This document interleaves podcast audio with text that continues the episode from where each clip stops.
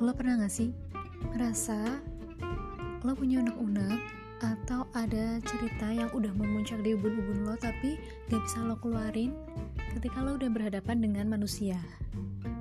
Oke okay, gue orangnya kayak gitu. Biasanya itu dialami sama orang-orang introvert.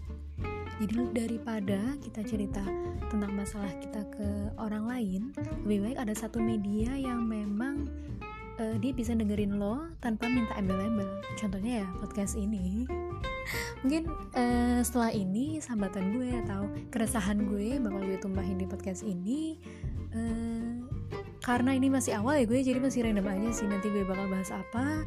Nanti tinggal ngalir aja lah gue pengen cerita apa gue ceritain di podcast ini. Tapi kalau konsep kayaknya belum. Jadi ya sama-sama belajar ya